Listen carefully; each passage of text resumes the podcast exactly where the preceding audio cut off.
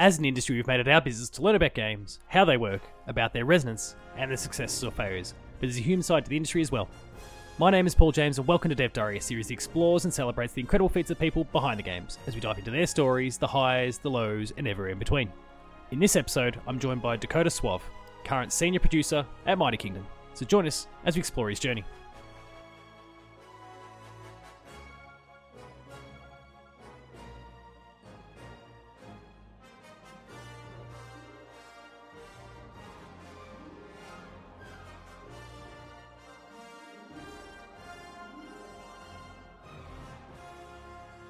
So today I'm joined by Dakota. How are you?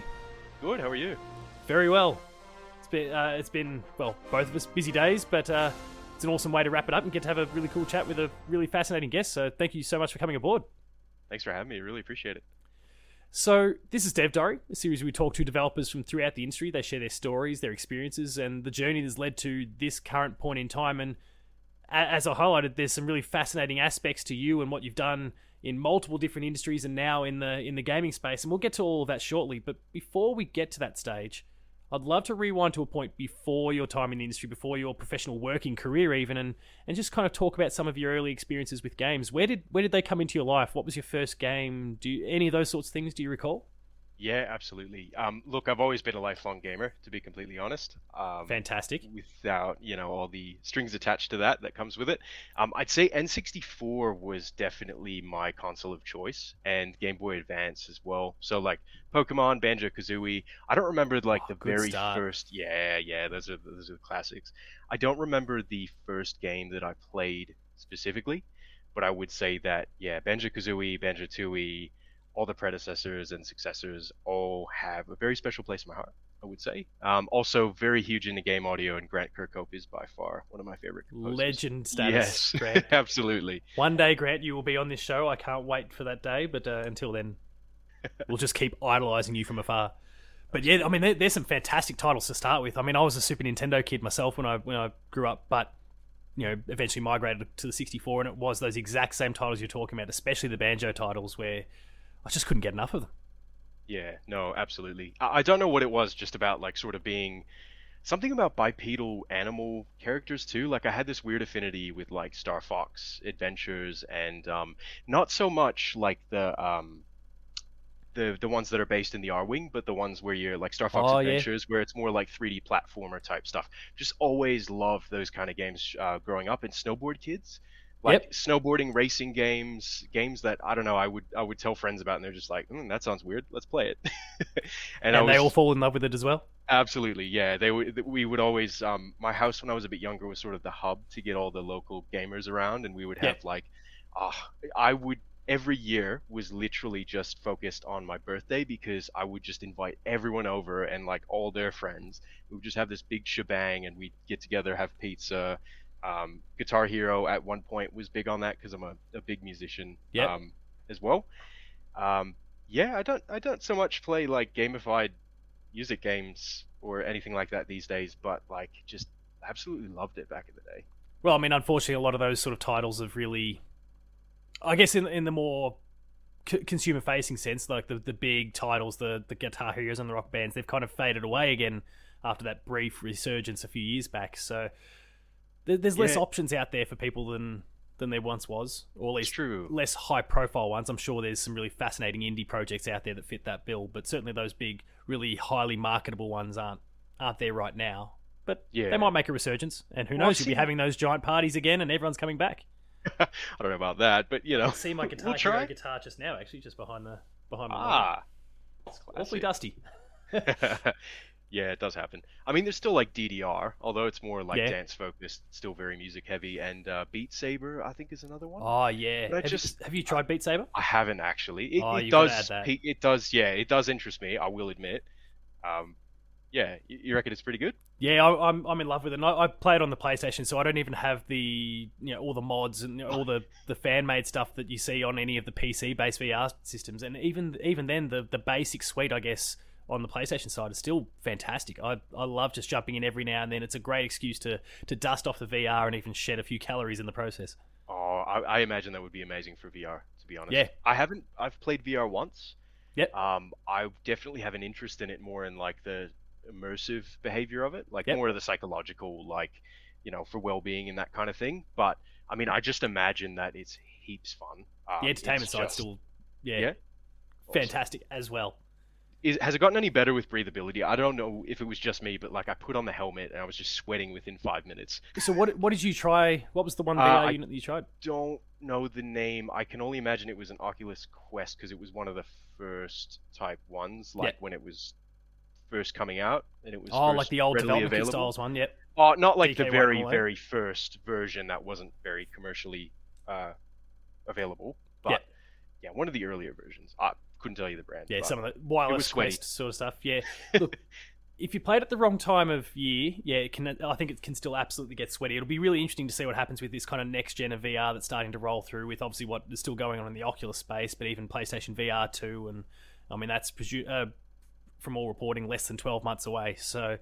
really. Um, uh, and as a as a Sony pony myself, like I'm I'm pretty excited for for what that VR unit can can present and some of the possibilities there. But yeah, I mean VR is just a really exciting space, not only for the games, but also as you said, some of the some of the mindful stuff and the well being potential within those. The I mean, like I, I'm a big fan of basketball, and you watch I watch the NBA playoffs, and wh- while we don't have these sort of options out here, over there you can just jump into the VR and and watch the game that way. Like there's there's so many opportunities that can stem from that platform that I'm I'm really fascinated to see how it goes in the future. Yeah, absolutely. Al- Also, um, I did get a little bit distracted. Did you say Sony Pony? Is that an actual yes, phrase? yes, I, uh, I amazing. I love have- it. I have been called that as a as just someone who I guess has a little bit of. A, I prefer my PlayStations to my Xboxes and Nintendos and Yeah, PCs, gotcha. for example. So the Sony affinity is like. I've Sony got that Pony. That's affinity, like- and so that no, that's cool. that gets me. Yeah, I mean, some people just straight up call me a shill, which I appreciate even less. But uh, Yeah. um, it's the the things you cop when you're kind of in that games media side slash you're a teacher. when you're a teacher and the true, students catch wind of it, Yeah. they they'll they'll try and have a little crack whenever they can. But Yep. we've we've gotten off topic a little bit there at the end. But uh, I mean, and we've spoken about some of your favorite games early on. How did those tastes evolve as you grew up? I mean, we obviously again touched on kind of the musical side as well. But do you have any particular favorite genres that you really uh, you know seem to gravitate towards these days, or particular franchises, anything like that? Yeah, I would definitely say Nintendo ride or die till the end. Um, I still have a Switch. That's my only console currently. Um, Fantastic platform. fantastic. Yeah, just to keep up with games like um, I've been playing the newer Pokemon games like uh, Legend of Arceus and uh, Brilliant Diamond, Shining Pearl. Yep. Those have been fantastic. Just the nostalgia still shines through, even though they're just modern renditions of like previous games, and they add you know different storylines and and obviously new Pokemon and and Pokemon that I don't know some of them are a little bit unforgivable. Like um, the the there's a and Garbodor. uh, and and there's there was one that really triggered me. It was the ice cream cone one.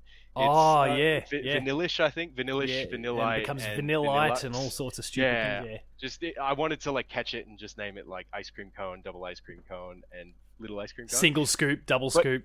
to be fair, like I'm just being a hater. They um yeah to to be able to repurpose ideas and find new spins on different sort of animal knock uh, not knockoffs like versions of animals Yeah. and yeah I, I think it's great and every single um, series there's always like 10 to 50 of them that I just gravitate towards and I love that. I've always been like a big advocate like I said before like the bipedal humanoid games and just games where you play as animals as well. Like there's a lot of indie games that they have like really good Sure. gifts of their um, material and it's just like foxes in monochromatic scenes and it's just really cool like um the first tree was one yeah. as well yeah yeah yeah that was that was pretty good A very storyline driven though i'd say sorry we're getting off topic a little No, bit no, no, no. Please, let's no, let's keep going because I've. I mean, I can go down that well with you. It's all right. look my my current favorite genres would be pokemon as a genre and uh, casual first person shooters that also have co-op capability because Yeah, right. it's all it's sort of the way I socialize with friends these days. Yeah. So just you know, being being an adult, we're a bit more time compressed. We have other priorities and other ventures that we want to spend more time with. So it's a good excuse to catch up with your mates and do a phone call, Discord call, whatever. And, um, And play a game at the same time. yeah, absolutely. So Deep Rock Galactic is definitely one, and uh, Left 4 Dead 2 has been a Yep. recent resurgence for sure. And um, yeah, a new game that's just launched in early access called the Anacrusis. I Oh think. yeah, yeah. Anacrusis. Yeah, I'm Yeah. aware of that one. really cool. It, it's basically I don't know. It's almost like a reskin of Left 4 Dead with a few new tactics and everything. It's like very similar. Yeah, yeah, yeah, Yeah. It's like a 70s based retro futuristic type thing. It's it's really cool. Highly recommend. Um, the gameplay is really solid. The fact that it's in early access, I didn't really find anything that I was like, you know, as a game developer, I would have done this or you know. uh, Which is a good sign, right? Absolutely, yeah. It's solid. Like they need to add a lot more content to it and work out some kinks and everything. But overall, yeah, That's why it's in early access, right? That's right. That's right. They're doing it smart. So, I mean, look, I'm just going to lean in briefly into the the um the animals again, and you know, being upright and whatnot. There's there's one that I saw, and maybe it's potentially one for you to keep an eye on. It's it's only just in Kickstarter at the moment, um, but I, I learned about it only a couple days ago. It's called Master Key. It's a little fox. They're they're dubbing it as a as a one bit. What was their exact plug? Let me see if I can find it. A one bit Zelda like full of secrets. It's like it, it's kind of monochromatic. It's a little fox. Yeah, it's it's in Kickstarter right now. I think there's about two, three weeks, something like that to go. And I'm just I'm watching this space. It's coming to Steam. It's coming to the Switch, and I'm just You know, I'm pretty sold. it speaks to me. And again, that. Zelda component. Like, oh, there we go. Yeah. So Something about um key art as well that can just grab me in. I swear there's a lot of games That's on Steam that I've just the place. wish listed, yeah, or just bought because I was like, all right, that key art's great, or the art direction looks fantastic. And I've played a few of them, and admittedly, I was like, mm, not really a fan, but like it's pretty. So as as we kind of steer back into the conversation a little bit, a little bit, but also you know, nice little segue. Um, was there a game through all these years and all these different experiences, or even a collection of games that you played that perhaps guided you towards a pursuit of developing games? Now, there's uh, you know, and we're going to touch on it shortly. There was multiple different chapters that weren't the game development scene along the way, but I mean, how early did that dream emerge? Was there a game or a collection of games that really guided that at all? To be completely honest, um, no, there wasn't there wasn't a specific game or set of games that drove me towards game development. Um, truth be told, I was I was one of those people that was raised, um, and not not outside of my own volition. Like you Yeah. know, there's environmental factors and everything, but uh, that sort of thought anything artistic was not a viable career pathway. So I yes. sort of strayed away from it until my adult years, never thinking that it was a possibility. But you know, I still always had that artistic output and you know, mostly music driven. Like I can't draw for the life of me, but you know, I have a decent You eye for both. design. Yeah, cool. I'm glad that we can empathize with that. Though I don't have the musical side either. Aw, well, I'm sure I'm sure you There's have something. something This out there podcast for me. is This no, podcast this is a creative is endeavor. creative. Yeah. Absolutely, 100%. Everybody's got something, no matter what. I would never bag anyone for being like too. I hear you. Uh, me too. Sometimes when my mouth wants to cooperate. um, yeah, so I guess there's not any specific game that drove me to game development. Um, my journey into game development as a career pathway sort of stemmed from almost one conversation, which is a bit hilarious Oh, go um, on. not not to like you know put a little um like treat in front of you or anything um it it's it stems back to when i was in high school we had a bit of a band going so we Yep. toured around my state which i'm originally from cleveland ohio in the us so i moved to australia about eight years ago and yeah we we had this like we called it metalcore back then and it's Yes. basically um a band with like half screaming and half singing you know like heavy metal for half of it and then the other half was like pretty pop punk singing and everything. So we were in that band for quite a few years, and the other vocalist had kind of said to me that, "Hey, you know, I'm I'm moving away. I'm going to Florida to study, and I'm going to study game development, uh, specifically 3D art." And what's what's hilarious is we've got this like garage full of musicians that are like starving artists, and we're just like, "Good luck with that. You're not going to make any money from that." um, and lo and behold, you know, he's done great things for himself, and he's made a really just very inspirational career in the industry, and like big props to him. Fantastic. And yeah, I mean, he's worked on pretty high-profile games like Doom, Doom Eternal, Quake. Um, Yeah, right. so I mean, and he's just really, really good at what he does. So mad props to him. Um, well, I mean, we've still kept in touch over the years, but we had a conversation about, I think, maybe three years ago, okay, so still fairly so. recent. pretty recent, yeah. And he was talking about doing sort of some indie development, and he wanted to, I don't know, pursue something on the side. And I was like, ah, that sounds like a pretty recent thing. I know indie development's been around for quite some time, but I feel Yeah. like a resurgence has, well, not a resurgence, but like a really big influx. of Popularization, yeah. Yeah, absolutely. has happened over the last maybe five years, I would say, and even yep. more so since COVID hit, that it's become just so accessible that I don't know. I, I feel like most of the people I talk to in my circle are in, in some form trying it out. It's, well, the, um, the, tools are so much more accessible as oh, well, oh, from right. what Unreal does to you know to Unity and all, and so many other engines out there as well. Like they're they're so easy for someone to just get their hands on and go for it. Not even with illegal means, like they're just there hundred percent. Yeah, it's fantastic. I love it so much that it's so accessible. And same can go for music production, which I'm sure we'll talk about briefly at yep. some stage, just because uh, very, very dear That's to my heart. important part. Special, yeah. special game audio. Um, so yeah, like we we had discussions. We just did a, a FaceTime call and caught up for like three hours, and he was telling me about like his next endeavors, and he had all this stuff lined up with another artist, and they were going to head up this whole project, and they did a whole like market analysis and all this stuff and i'm just like that sounds amazing and very comparable to what i was doing for work at that point. So yeah. at that point i was doing more corporate project management. So i worked in industries like engineering and it in the past and yeah so that'd really... be things like rockwell automation there's solitaire automotive there's iconics and solutions plus right? All of those kind of fit in that yeah that umbrella, that's right. right. That's right. So um, i'd say probably the only caveat to that one would be more of the automotive, but that was sort of just yeah, that was its own little um, how would you say? Uh, Kept you afloat, means to an end. Yeah, yeah, let's go with that. I was trying to find a very, very nice way to put it. Um, it wasn't a bad gig. It just not for me long term. Yeah. Um, but I mean, you got to try these things to work it out.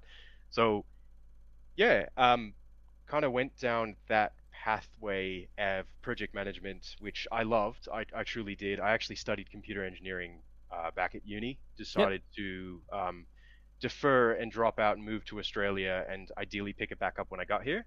But luckily, I was able to get hands-on experience with these roles that I didn't feel I needed to go back and sort of finish that pathway. Finish the study. So very fortunate there. Doesn't always work out for everyone but I definitely am a huge advocate of continued learning, regardless of what your credentials are. So, oh, I mean, and uh, audience, I know you're sick of it. As a teacher, like I wholeheartedly agree. Like it's there's the that continued learning thing is super super important.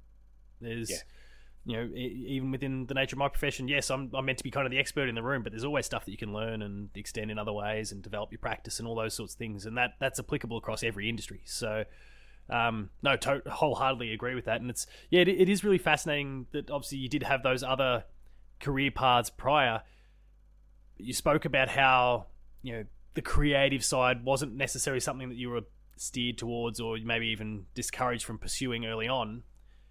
So, was your heart in it through these various different jobs over the journey? Now, obviously, you've kind of spoken about the automotive side of it, and that that was clearly more, a bit more something you only learned once you were in that. Okay, this is not for me, but um, and obviously, as you said, you don't necessarily know that until you're actually in it and you try it. You that's go, right. It yes was a means no. to an end, and that, that's totally fine. I learned so many skill sets while working there that um, are applicable to my role now. That it was Great. not like lost. Um, that's yeah, it wasn't sure. wasted time. That's no, awesome. that's right. Yeah, absolutely. So, the the journey up until this point, uh, being a producer in game development, um, well, the the corporate project management definitely led me down that pathway and was was critical to it because a lot of the skill sets as a producer are uh, transferable, right? It's almost mimicking my previous job just in a more creative space, which is exactly what I wanted to be yeah. completely honest. So I just never thought it was viable. You know, everything in in society tells you that you need to go to uni and have a, a degree that's in demand and has a stable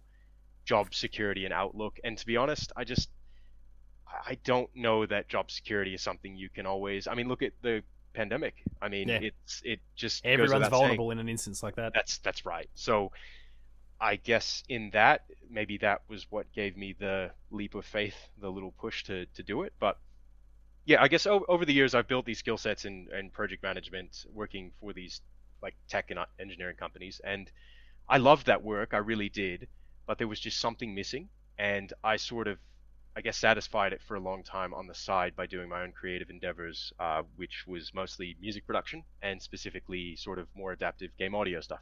Yeah. So that was where I always got my hands dirty with the creative side, which is great. Because I did find that since like quitting the band and moving to Australia, I just I was always missing that piece. That creative side was not being uh, fed, I guess. Hundred percent. Yeah, absolutely. And and it was really unfortunate, and I I became I felt a lot more like myself when I sort of implemented it to the day to day. But basically this conversation that I was having with my previous band member, band member it, it does all tie together, I promise. No, I'm, I'm sure it does. um, he he mentioned that he was going to do this little indie thing, uh, and I, I don't mean that to sound as though I'm um, I love independent game development. I'm I'm actually very upset that unfortunately spoilers the opportunity didn't happen. So we did a lot of groundwork, set all the kind of project management systems up, uh, got it rolling, did more of the market analysis, got things going, and unfortunately he wasn't able to continue along with it. Yeah, right. But from that point forward, about I think it, it's about three years ago at this point, I did start teaching myself Unreal Engine. So Awesome. um, start to finish game development. So I was like, you know what, this has lit so much of a fire in me that I have to do something with this game development thing. So I started researching, seeing what was possible, what could happen, and I just at, at that moment I felt like things just made sense because I've I've always had that love for games. I've always been a lifelong gamer. I mean, I have sunk, I think at this point, and I might get Twitter cancelled. I have sunk probably seven thousand hours into a previous RuneScape account. Oh, I mean, we've all been there at various points. I don't know if we've put 7,000 hours in. No, we've all been there at some stage. Yeah, it's um, I certainly did. I back the the OG RuneScape. Oh, yeah, yep, yep, hours and hours and hours. and then I had that tempting moment when I think they like they I can't even remember how long ago it was now, but they put out almost like the World of Warcraft cl- classic style thing. They did RuneScape classic, and like, oh, oh, Yep, I could do. yep, It's alive and and I well. just I can pulled tell pulled you that. myself back from Yeah. the edge of the cliff there. But It's a rabbit hole. Um, I've I've recently gone back down that path, and um, I'm definitely moderating myself, and so far so good. But it's you know a nice nostalgic portion control. portion control. You, you got to do it, otherwise it's a grind that uh, just distracts. Um, And also, just to like you, you said, um, you know, little independent. Like I, I don't, and I'm sure everyone else listening as well. I don't think anyone reads like negatively into that at all. Like the the scale of independent development is very different to what your friend would have experienced working again, like on the likes of Doom and Quake and those sorts of titles. So yeah, uh, it's not, it's not. Yeah, I don't think you ever meant it in like a derogatory sort of sense, but more the scale, the scope is is smaller typically. that's all it was. Yeah, it, it was literally going to be three people spearheading the whole thing, which to me is a very very small project. Whether it's indie, AAA, I, I don't think a AAA game is possible at that scale. I mean, I'm sure there's someone out there trying to prove us wrong right now. yeah, yeah, yeah, absolutely. I, I, yeah. I wish them well. I hope they As do. a general rule, I think you're 100 percent correct. Yeah. So um, the the independent game that we were hoping to to make, I mean, it was just very very pre pre production at that stage, but it, it made me so thrilled. I just felt something carnally that was just like I have to do this. So yeah, it took up Unreal Engine. They've got so many learning resources, and like you said before, the accessibility is fantastic. It's free. Um, Unless you make like a million dollars, then maybe it's not so free. But I mean, if you're But making you've made a million dollars, at that point, so it's fair. yeah, exactly.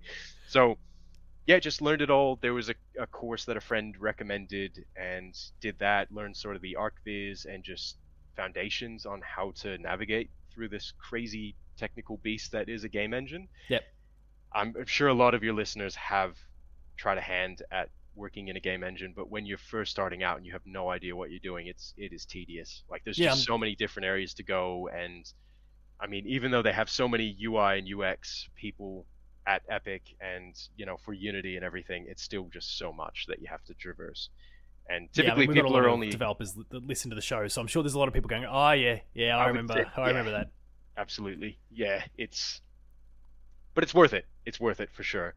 So i guess over the years was just learning by doing and just finding different resources that i could follow to make sure i just continue to learn the right things and uh, try to break bad habits as well as you might Yep. form them uh, event tick is one of them i don't know if there's an equivalent in well there would be in unity but the event tick is basically it's calling it every single game tick so like many, many, many times per second. So if All you right. attach anything to it, it's basically going to make your game run like a snail.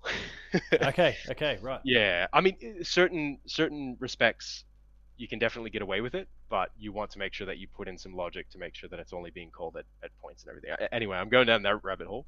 Um, and again, plenty of people listening going, "Oh yeah, yeah, right." Bane of my lifestyle things. Yeah. So that's all right. yeah, it's good fun. So um, yeah, at that point I was teaching myself, well, programming, how to implement animations. I would never do rigging or animation myself. I just I feel like I would happily leave that to other specialists. Yep.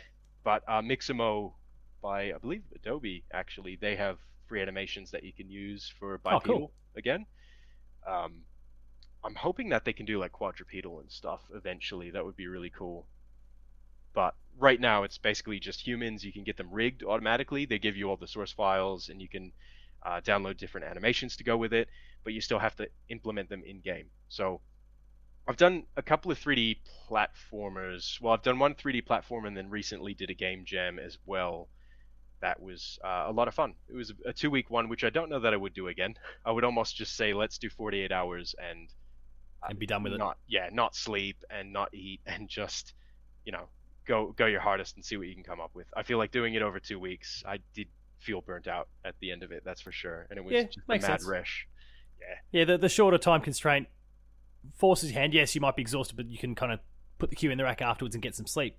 If you got multiple weeks, that's just that's just time that encourages you to keep tinkering and keep fiddling and keep adjusting and keep stewing on new ideas. Yeah, I, I totally understand where you're coming from there. yeah absolutely It can bring out the worst in you sometimes. Yep. Yeah.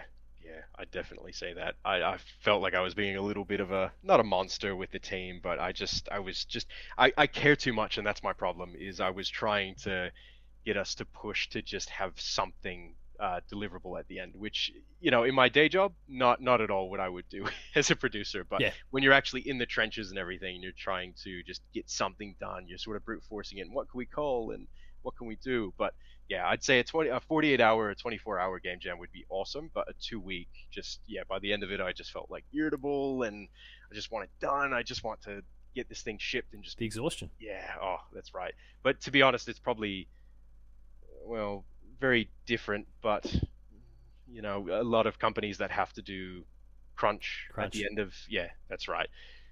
There's probably parallels there. Yeah, for sure. Parallels, yeah, I wouldn't say it's the same thing, but yeah, definitely parallels.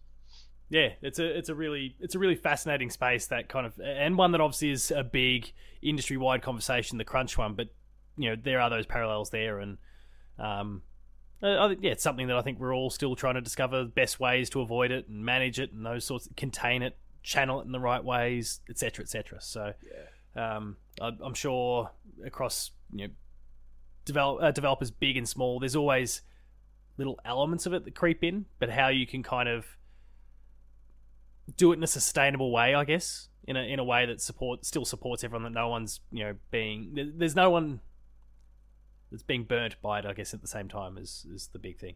No, that's right, absolutely. And I guess the the problem with the game jam was like the whole intention was for it to be super fun, and I I just felt I was maybe taking it a bit too seriously. But again, it came from a good place. It was just because I care, you know. Um, no, that's fair enough too.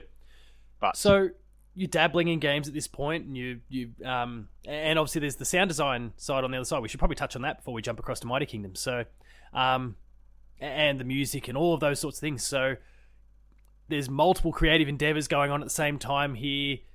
What was that like? What's it What's it like? How, what does it look like today still for you?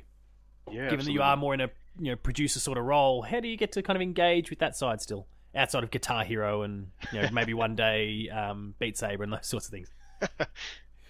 Yeah, that sounds good. I'll definitely look into that one.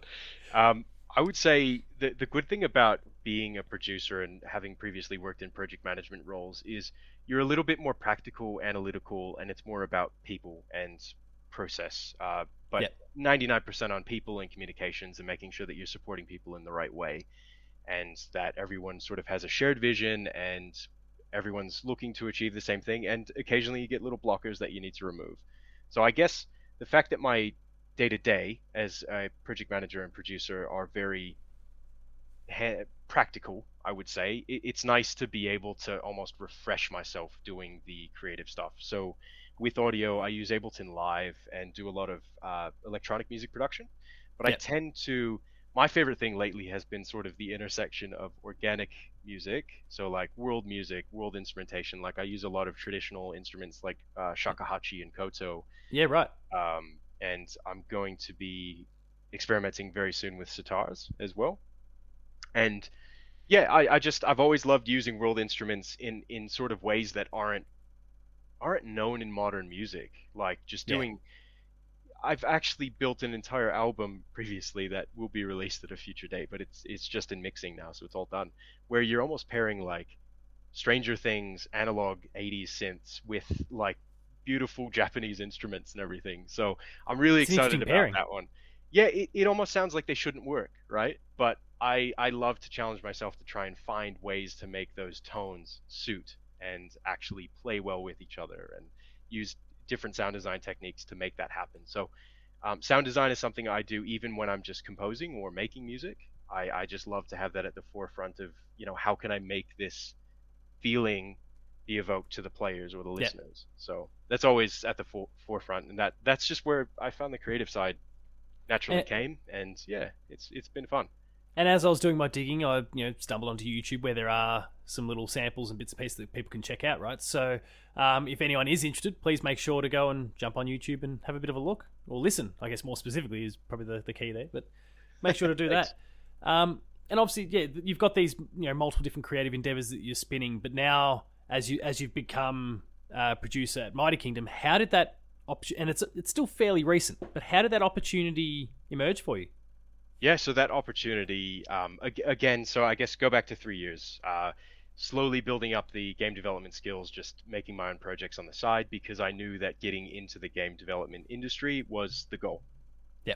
Whether it be audio or uh, using my pro- uh, product uh, project management skills in production, you know, I would be more than happy either way. Uh, Regardless, the the audio stuff doesn't go away. Like I'm always doing that in my spare time. Basically, catch me on any given weekend for at least two days out of the week, and um, I will be doing that quite quite happily and refreshing myself. But the production seemed like more of a viable career pathway in that I can help facilitate teams and sort of I don't know act as a bit of a a backup or a support for people. People usually think I don't know project managers and production is all about leading or tasking or telling people what to do and like being the leader and everything. And Yeah. I, I don't think it's at all that. I think it's really about facilitating people and making sure that they feel supportive, supported rather, they have what they need, and making sure that you give people the psychological safety they need to fail as well, and also making sure that you walk the talk. Like, um, you know, I, I go to work every day at Mighty Kingdom and I'm excited because I know that my team has my back on any of the projects I'm working on. And, uh, you know, I've had that previously in other other jobs, but I just feel like there's layers at working in this industry that you're celebrated for being a little bit quirky, you know? Whereas Yes, sometimes I felt a bit more like the black sheep at previous uh, places of work, and that's not at all any bad testament to the places I've worked at. They have all been fantastic companies to work for, but you know, ultimately a means to an end, and you know, quite happy to be working in this industry. But I, I just I think that the creative minds and the artistic people that we're surrounded by, it's just really refreshing to be able to show up every day and know that you've got their back, they've got your back, and you're all working towards creating some really cool things together. And whether it's failures, successes, you get to celebrate them together and just have a bit of a laugh. It's almost that's- like I've worked fantastic. at places where having a bit of a laugh felt like, you know, can I? Can I get away with this, or is is someone going to slap me on the wrist for not doing my job? little bit, little bit. You know, it's it's it's not like you know I feel abused at all from previous Yeah. workplaces, but it's just it's just different. Like you go into this industry and you think it's all it's going to be cracked up to be, and to be honest, it, it kind of is. Like I just feel really fortunate to be uh, working in this industry, and anyone who is looking to to break out into the games industry, I would highly recommend pushing for it. I would. Well, I mean, and please, you know, correct or clarify if I'm wrong, but I mean, games at their core, regardless of the type of game that someone is trying to make, whether it's mobile, console, PC, VR, you know, gen- you know, in the million different genres that we've got, um, or subgenres that we've even got, like at their core, games are typically meant to be fun. And Absolutely. I feel like if you can't have a fun working environment, then are you nece- necessarily going to create the most enjoyable game? it's true. Not necessarily, because I think that energy that you have around you spills into the product that you're making, or the title that you're making, the creative um, product that you're making. Yeah. So I, I think that's I think that's really important. And I guess you spoke about kind of the the way that the the industry celebrates people of all of all walks and you know qu- you know quirks as you as you kind of use your own language from before. And and that is apps. I mean, from all the experiences I've had with all the guests that I've had on the show over the over the years, everything I've seen, and even just you know from the news that I've read and other interviews that people have done, those sorts of things over the years. Like I don't doubt that for the slightest. But one thing that I've consistently heard from over here in Melbourne, and even you know, the likes of having Philip Mayes on the show in the past, Mighty Kingdom seems to do it that bit better than others. So what is it about the studio? And admittedly, again, you've obviously only been there a brief period, but that itself brings an like a fascinating perspective as well. What is it about Mighty Kingdom and what uh, what they're doing that I guess potentially and I don't, is is better than so many others in your eyes, or or even without the better part? Um, like what is it they're doing that's just so great? I totally get what you mean. Don't don't worry. I didn't I didn't view that as. I, I didn't want anyone to go thinking, "Hey, I'm just saying you're shit in comparison." Don't no, even worry no. Like, I... Mighty Kingdom's top and you're somewhere after daylight. Like I wasn't trying to suggest that, so thought I'd pare that back a little bit. all good, all good. So yeah, My, Mighty Kingdom is definitely doing great things when it comes to diversity and making sure that we have underrepresented folks um, no longer be un- underrepresented at in, in the business, right? Like we we have lofty goals to have a large majority of our staff member to be female, as well as non-binary or diverse folks as well. Yeah. Um, and I, I just I love that the fact that they have it physically built in. I mean, I remember um, going through and signing all my policies and everything, and it, it's fundamentally built in effectively, and yes. I, I love that. And I, I just I don't hear about many places that put such a big focus on people people's well-being in in all walks of life, and it's almost like to be completely honest with you, you know, I I moved to Australia eight years ago to be with my same-sex partner, and working in male-dominated industries, even as sort of, I, I guess you can say, uh, think people have said before, like straight passing, or I guess more ma- masculine representing. Yep. Um, gay man, like it, you still you you catch a lot of flack, and we've still got a lot of work to do in that domain. But I still feel very fortunate and very privileged where I am. But there's a lot of people that need additional visibility. You know, specifically non-binary people and people that maybe don't represent any any specific way, you Yeah. know, and transgender people as well, and everyone else in the LGBT um, QI plus community. I just it, it's very important to me that people get the visibility and the support they need, and I just feel like at Mighty Kingdom there's no filters. Like it, it's almost as though in the good way. In, in a good way. No, no, no, absolutely. what, what I mean is that there's no there's no need to omit who you are as a person. There's no need to walk in at work and be like, oh, you know, I I gotta be cautious about saying he. You know, Yeah, I- you don't want, you don't have to put that facade up. You can that's just right. yeah. You, you you can just say what it is, and people they either don't care or they care, and either way is fantastic because the, the way that they don't care is it doesn't matter to them. Like you are who you are, and they they value you who you are. Or it does matter to them because they want to celebrate it with you, and that Yeah. to me is just I I look I'm getting a bit warm and fuzzy thinking about it now because But you can't I go wrong that way, can you? you can't you can't and it's it's really it's really uplifting and it's just nice that you know we even have like a slack pride channel. And it, it's really nice that you know during the month of june you just see it fly off right? Like everybody's posting memes and just you know everyone's celebrating in their own way and just reaching out and supporting each other and it's just fantastic. And i love that and i just haven't experienced that at previous workplaces um, not to say that there's been any i fortunately have not faced any real abuse in previous That's workplaces fantastic.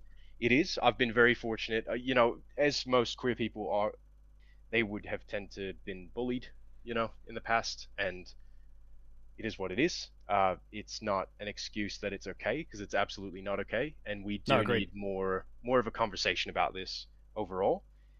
Um, yeah, I mean, it's it's very important to me. There's so much work to still be done, but I just still waking up every day and knowing that I can go into work and just I'm okay. You know, and even if people disagree with the way that I live or disagree with the way that someone else on the team lives, it it's they, they wouldn't say anything. You know, it's Yeah. just like th- There's there's still, still no judgment for it fundamentally. There's Yeah. no judgment. Um, and if there was, I have so much uh, word confidence that it would be dealt with in just the best way.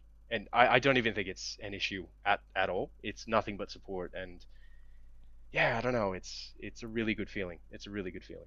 No, that's that's great to hear that you know obviously in the workplace in your specific workplace that's that's the case and I guess and sorry if I you know swing it around on on me for a second but like and cycling back to the teaching thing sorry listeners again but I mean the like so much of this stuff, and as you sp- uh, spoke about, there's still you know the non-binary portion of the community there is is one that perhaps um, is still needing that that bit of extra support at the moment. There's a there's a larger, I guess, amount of broader community lack of understanding. I think in some in some ways, not even a lack of compassion, but a, a lack of understanding in the first place. And what what has been really fantastic to see just through my what are we now, eleven years in teaching. Um, I I think back to when I first started, and there. I mean, I don't want to cast the widest net in the world because I wouldn't have dealt with every single student in the school at any given time, of course.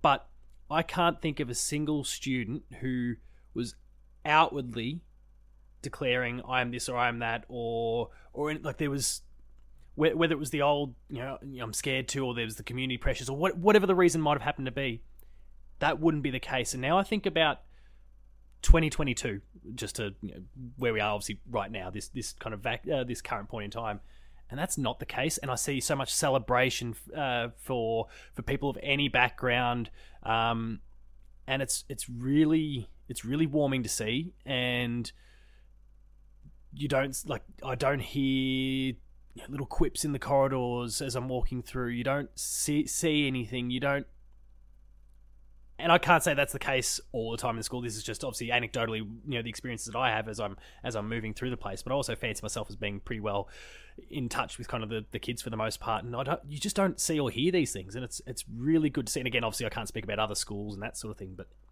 it's it's really fantastic. And I hope that that is representative in a way of where we as a society are going. That like this next generation that is coming through, or these continued generations that are coming through the education is there, the the exposure is there, and so the understanding's there, the respect is there, all of those sort of things that kind of stem from that.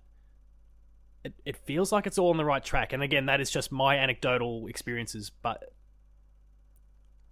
yeah, I, I feel good about where we're going as in, uh, as as a society in that space. I suppose. I agree. Um, look, I, I, will say that these these sort of things are always difficult to, to talk about, right? Like they're they're hard conversations because there's there's a lot of um, people in our community that are under um, scrutiny right now in certain areas of the world, and I, I don't want to get into that by any yeah. means, but it's it's about raising awareness and having those conversations to make sure that you can continue to educate people. And I have a lot of respect for people, uh, specifically like yourself as educators, that are there and seeing it day in day out and seeing the progress. And, and I agree. I think that we've made a lot of stride in the queer community as a whole. But I, I do know that there's a lot of work to still be done. Um, and look, some people some people sort of do it in different ways. To be completely honest, I I tend to um, celebrate Pride every day in, yeah. in, my own way. And you don't need a month for well, it. Well, look, I, I don't want to make it about that because yeah, I mean, well, no, it's it's important to have it, but like the, the there's also the every day can be a day to hundred percent. Be yeah, the best absolutely. I can be, and and I guess I, I try to do that in my work just by being completely visible and not omitting who I am as a person. And yeah. I just I feel again I'm probably sounding like a broken record here, but at MK it, it's just really it's really nice to to be able to have a stand up and have a bit of a joke with your team. You know, you might have 20 people on the call and not feel conscious about yeah. having to to think about the pronouns of your your partner because you don't want to rub someone the wrong way. And you know a lot of queer people have to live that way and there's a lot of queer people that have to be cognizant about how they identify with people and well identify themselves and how they present themselves with people because you know they don't want to get harassed or bullied or anything like that. And i, I will say times are changing slowly and we yeah, will continue to have process uh, progress over the years but it's just that that little little bit. How do you eat an elephant, right? I, I, I don't think you should or would, but that's apparent. But I, I follow what you mean, though. I do yeah. understand what you mean. Bit by bit, one one step bit. at a time. That's it. That's one it. mouthful at a time. Whatever. Yeah. yeah.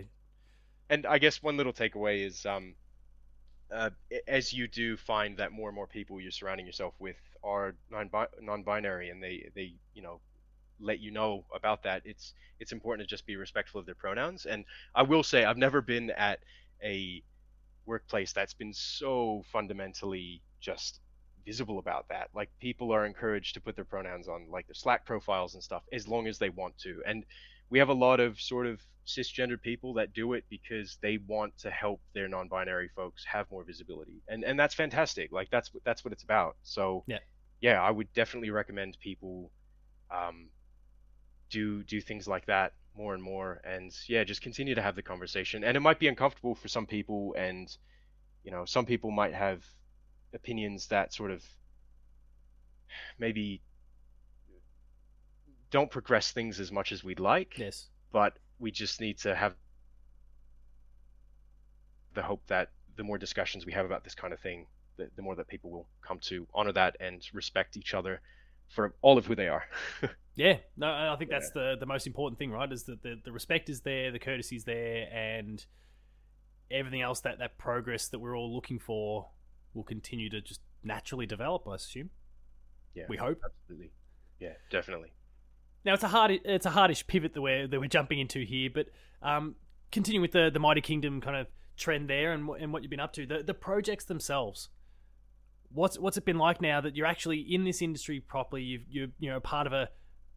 I mean, Mighty Kingdom's the biggest studio in Australia. Though this, I mean, the, you know the what what is going on there. There's so much going on in the studio there, and you're I'm sure you're seeing so many plates spinning day in day out, and so many really fascinating creative endeavors going on. What have been some of the highlights of this time so far? And it is obviously early, but what, what have been some of the highlights so far? I guess that you're allowed to talk about too. Right? We'll, we'll yeah, the, the old NDA. The yeah, he's get, well, right right now. Dakota's going to tell me everything, and I'm sorry, listeners, but I'm just going to go beep over the entire thing, and you get nothing. no, no. All right, let's get to the really we'll heavy details. Yep, let's get straight into it. So, NDA drop. All right. Um, I would say that I'm actually in a fortunate place to where most of the projects I've worked on, actually all of them so far, in my uh, short time there so far, have been all live ops, which means that they're live and fully playable with the players, which is awesome. There are a couple that are currently in soft launch with a small part of the community, and actually, I think yeah, just one, just one, and then the other two are fully live. So the first project I was on was called Ava's Manor. Yep. And uh, also recently brought onto Barbie Fashion Closet, as well yep. as Star Trek Lower Decks. Oh yes, yeah, okay. Yeah. That's I mean there, there's some there's some cool titles obviously and um and I mean, a couple of those also fairly large IP in their own yeah, right. Yeah, absolutely. So, um, so that's and that's you know that, that's really exciting, of course, and it's speaking to lots of different audiences um, across you know across the platform there. And obviously, we are early days, and there's there's plenty I'm sure that you you can't talk about right now, but it must continue to excite every day, right? Absolutely, yeah, definitely. I, I would say that um, Ava's Manor was a project I was on for um, a number of months, and and that was that was fantastic. It's nice to sort of, it was a little challenging to come into a team that's been so, you know, uh, I guess such a well-oiled machine, and that's the only real way I can describe it. Is that the team was just so used to their um, content cadences and just making sure that they get it out to the players and it's at a high quality, a high standard of quality, and you know that was always refreshing and super fantastic, but in the same token, it was I had to be very cautious because I didn't want to come on board as the the producer of the the game and yeah. you know make waves or sort of put a spanner in the works or make anyone feel uncomfortable. So yeah, I mean that project was a lot of fun to was a lot of fun to work on. Um, yeah, the t- team was fantastic. The game itself was very quaint. I, I love the narrative of the game. I'll, I'll admit I'm not a huge fan of like playing cards. Like uh, it's it's based on a, a solitaire tri-peaks game, yep. which look it's it's fun, it's fun, but um, it's not typically I, your thing. I'm I'm pretty biased that the narrative itself is just fantastic. The storyline and everything, and the meticulousness that's gone into it. Um, yeah, just a, a, just a huge huge advocate, and the game itself just has a really good feel to it. Um, no, that's fantastic. Yeah, it's been a, and, it's been a lot of fun to work on and again, kind of cycling back to those uh, production and project management sort of qualities there, it, it is interesting. You talk about, you know, you're coming on and you don't want to necessarily, I can't remember the exact word in there, but, you know, don't want to upset the ap- apple cart. And I guess, like, you would, you would come in with some of your own philosophies on how project, man- like, how we kind of manage these projects and things. But I'd imagine when you, when you find yourself a new face to any sort of team, and regardless of the role, but I think even more so when you're in a project management or production sort of role, there is that time where you've got to get a bit of a feel. You've got to get a feel for the team and, and the dynamic that they've got and what has worked so far. And then from there, you start to That's exactly not right. manipulate. Manipulate's a horrible word for it, but like you know, there's ways you can optimize and you can bring your strengths and your qualities um, to the fore as well. Definitely. No, agree, agree. And and that's exactly the tactic I took. Um, whether it's like the right way to do it, I, you know, it's it's ultimately up to the the person that's coming into the team and the team and sort of the dy- dynamic. But I I would say that the the best thing I found was to just make sure that you can naturally just sit back, listen, understand, and get to know the team and sort of the dynamics between everyone, and just put in your own ideas as they come along. Luckily, the the teams themselves at MK are very um, invested in everyone's well-being and they want to be involved and they want to involve each other. So I didn't at all. I wasn't concerned that my ideas were not going to be, you know, taken seriously. Yeah. But you obviously don't want to come in day one and say, "Huh, I have this idea." away. That's Yeah. right. Yeah, 100%. So had to do it slowly and tactfully and Observe and learn first. 100%. And to be honest, I suppose that goes for everything. Yeah, no, absolutely. I think it's yeah, regardless of the, the industry you're in, kind of some learning, kind of stoic uh, learning the ropes there. first. Yeah. I'm pretty Seek impressed. to- I'm pretty impressed with that line actually. Observe and learn. I'll go with that. Yeah. I'm going to trot that out in class for tomorrow. I don't know when or how, but I'm going to find a way to do that. As we start to wrap things up, is there anyone out there that you've looked at from afar or that you work alongside currently, or potentially in the past, I should say, that really inspires you in the way you go about your work? Yeah, I would. Um, one of my colleagues, her name is Ali McLean. I think you've oh, actually yes, guest. yes, Ali's Yes. fantastic. Yes, she is fantastic. She's a huge inspiration. Um, I had actually taken over from her on Ava's Manor, and um, you know, I I'm sure she wouldn't mind me sharing, but she she got promoted to development manager, Yeah. and yeah, I mean, she's just fantastic. The way that she handles all the interactions with people in the team and just fosters such an inclusive workplace and makes everyone feel so valued is just definitely something that I want to continue to sort of observe and learn and take it in with everything I can because yeah I, I think previously working at sort of more dom I don't know dominating industries like engineering and IT you can you can understand that there's a lot of I don't know it feels like sometimes there's power plays and tactics Yeah. that just don't you, you don't need to have them and I just feel like now being in more of a creative industry it, it's not so much about proving points just to prove points it's about proving points to have them and make sure that To better They the hold product, to better the team. Yeah. yeah that's right like make sure that what you're standing for needs to be stood up for Yeah. and yeah i just feel that ali does a really great job of that and just is very finessed about her work and everything so Not a bad person to try and model some of your work work on at No, all. So fantastic, absolutely. fantastic choice.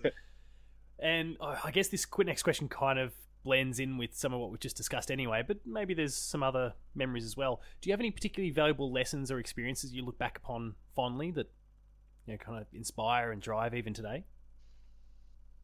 Hmm. Or yeah, you just look back upon fondly as just being a particularly awesome memory from your time within within this space so far.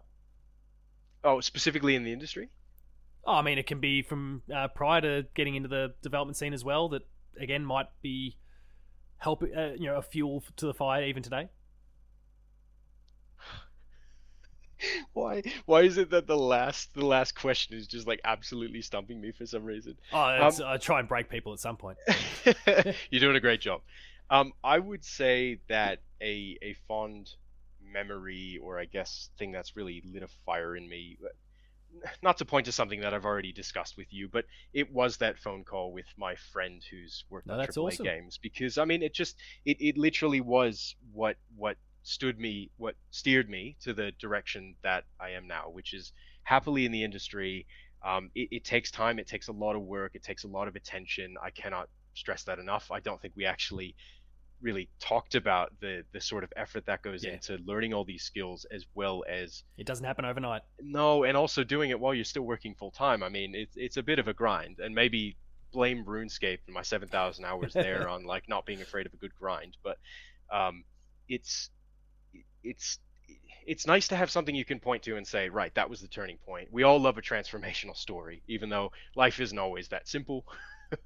Yeah. Um, it's yeah, I, I guess that conversation and being able to have that sort of person in my corner that is doing the thing, and you sort of look at it from afar, and you're just like, wow, that's really cool. I would also like to do the thing, and then you just slowly, slowly but surely, just do little things every day, Yep. and then eventually things might just be stacked in your favor, right? Yeah, But It takes a lot of well. work and effort. I'm not going to sugarcoat that. Yeah, no, let's let's, let's not pretend that any other, any otherwise. There, that's that's how this industry works. There's a lot of a lot of effort that goes into to making the incredible games that the consumers get to enjoy afterwards. Absolutely. Now, you thought that one might have stumped you, but we'll see how the next couple go. But these are a lot, lot lighter in comparison. Oh wow, I thought that these are the a lot one. lighter in comparison. Don't worry. If you could be credited for any game at all, retroactively add your name into the credits. Doesn't matter. It can be special thanks. It can be for something specific in a game that you really adored and you wish you could have been a part of that. What game would you pick? probably and if there's a Banjo-Kazooie. particular facet of it, of course. It, it's feel Banjo Kazooie and Oh, um, yes. collab with Grant Kirkhope on the soundtrack would be great. Well, I'll desperately try and get him on the show, and I'll just throw your name out there for him and see what we can do going forward. someday, someday. Well, maybe the okay that that went a little bit easier than I expected. Then maybe the next answer, uh, maybe the next one is either potentially the very same, very same answer, or I don't know. I'll, I'll try to mix it up. Let, let's hear what it is. Nope. Go on. Similar style thing. If you go back and replay any game, so strike it from your memory and get to experience the game fresh again. What game would you pick? Banjo, right? no, no, no. Oh, and I'm not. okay. I'm not even going to say RuneScape because I could easily just make another free to Well, that's another seven hours, seven thousand hours lost. No, I don't even You know don't I have will that on seven thousand hours of like actual gameplay left in my life. that is so many hours. There's no time I, for I still making it. boggles my mind. Um, let me think for a second here. I'm just going to run some quick numbers. Seven thousand hours. I'm a math teacher. Oh, I should no, be able to don't, don't this better than embarrass me in front of all these thousand people. divided by twenty-four. As if I haven't done that. That is two hundred ninety-one, nearly two hundred ninety-two days. So that is almost a year of my life that has just been spent playing that game. That is um, Time well spent. Look, it, it was because I enjoyed myself. Could I have done other things more productively with my life? Some could argue, but Yeah. I would also say that you know it builds. I don't know. Eventually, I'll be able to put RuneScape seven thousand hours on my resume, and it be viewed as like, ah, Sometime when you're on the in, uh, on the show in the future, and you've you've got so many more game credits under the belt, and you've got all these broad experiences to be able to go reflect upon it and go. Actually, those seven thousand hours really helped with this, whatever that Yeah. happened to be. yeah, absolutely.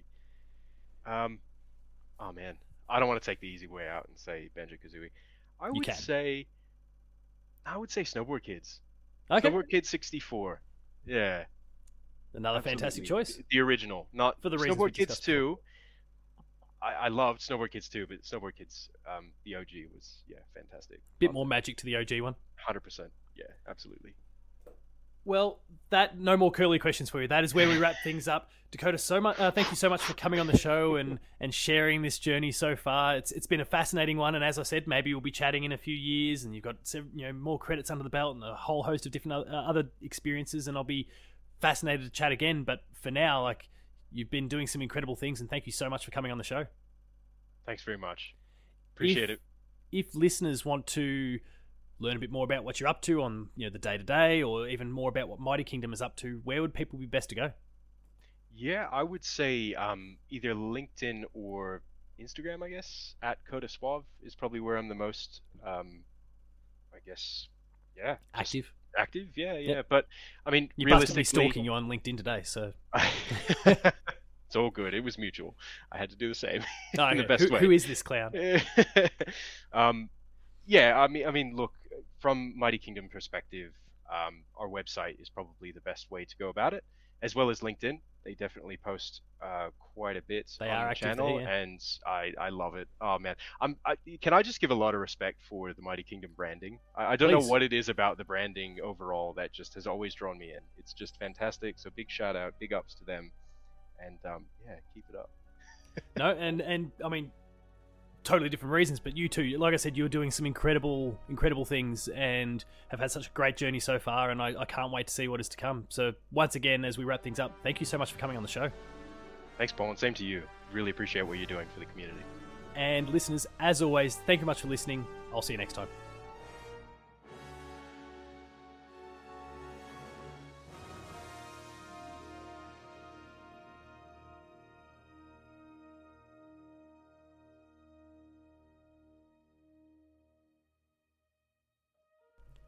That concludes this entry of Dev Diary. Be sure to subscribe to this feed, share with your friends, and give us a five star review to help boost the show up the charts for greater exposure.